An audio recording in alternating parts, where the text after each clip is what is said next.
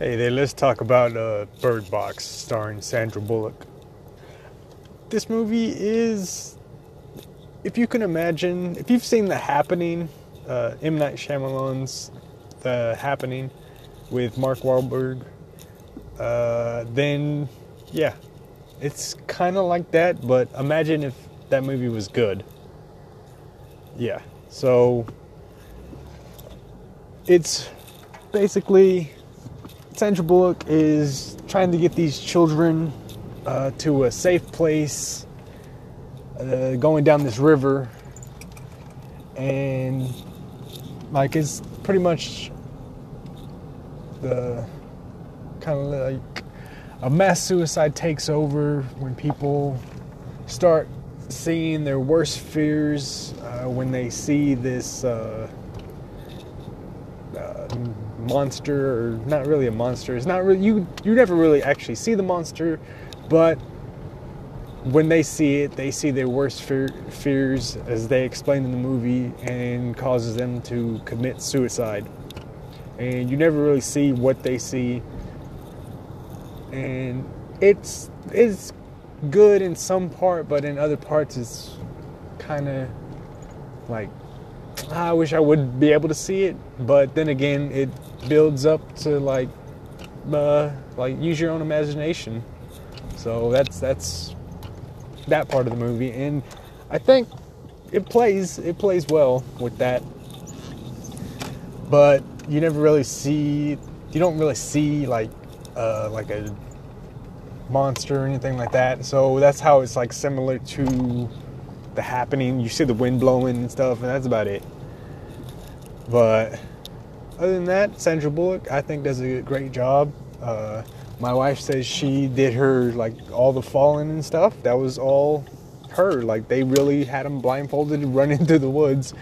So yeah, like accidents happened, and yeah, you can tell. Like it was legitimate. She couldn't see. She was falling around and the movie was good. I thought it was well put together. It's a story of a woman who's recluse, who's not really wanting to associate with society. Uh, but then she learns to realize that she needs people.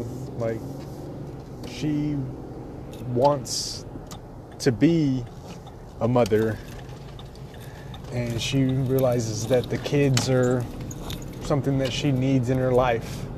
Because in the movie, she doesn't give the kids names, she just refers to them as boy and girl. So it's more of like a survival tactic thing, I'm guessing. But at the end of the day, the movie is worth watching. It's a good, uh, just a good movie. Like suspense wise, it's got good suspense. Uh, I think everybody does a good job in it. And you also have uh, John Malkovich in it, playing the only, I'd say, sensible person, but he's also a bit of an asshole. They address it in the movie, and yeah. But all in all, I thought it was uh, a well deserved movie that does have does deserve the recognition recognition that it's getting uh, like by word of mouth so yeah it's worth checking out if you're interested in just a movie that's similar to the happening but better it's it's actually good i don't believe the happening was that great of a movie I, I saw it in theaters and i saw people leave during the middle of the movie. So, yeah. But all in all, the bird well Bird Box with Sandra Bullock is good. Check it out for yourself and hit me back with your thoughts on the movie. I'd love to hear it. All right, that's all.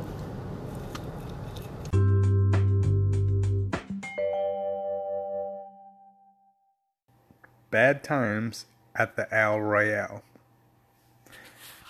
Uh, this movie is really good. You can tell who made who made this movie. They're they're influenced by Quentin Tarantino. It had a it had a bit of a Quentin Tarantino feel and a pace to it, like he would do a movie like this. Um, yeah, this movie I liked it. I, I actually enjoyed it. It's a slow, it's a bit of a slow burn, but at the same time, it's really enjoyable. You get to know the characters, each one of them one by one. These people, uh, uh, how many were there? There was like seven different people, I think. Uh, something like that. And you get introduced to them one by one, uh, well, room by room, actually, because they stay at different rooms. And it's, I thought it was really well put together. They arrive at this hotel that's uh, split down the middle. One side is California, the other side is Nevada. And it's just I don't know. I just I liked this movie. It was I thought it was enjoyable. It's a bit of a slow a slow burn, but I found it to be really enjoyable with some pretty pretty good scenes in it.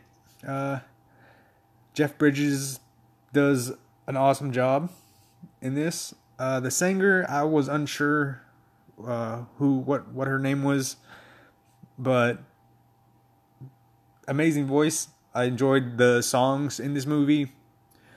It was just really enjoyable. It's it's a good film to just go in not knowing too much about it and just let the story unfold in front of you. Because uh, that's the way I went in, and it turned out to be pretty enjoyable. It's worth the watch, guaranteed. Uh, check it out. Uh, I I rented mine.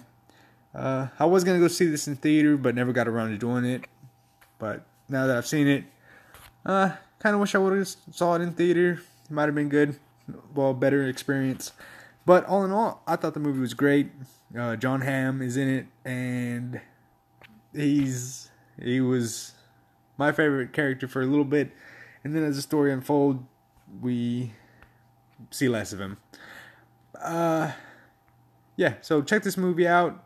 Bad Times at the El Royale, starring Jeff Bridges, Jon Hamm, and Chris Hemsworth. All right.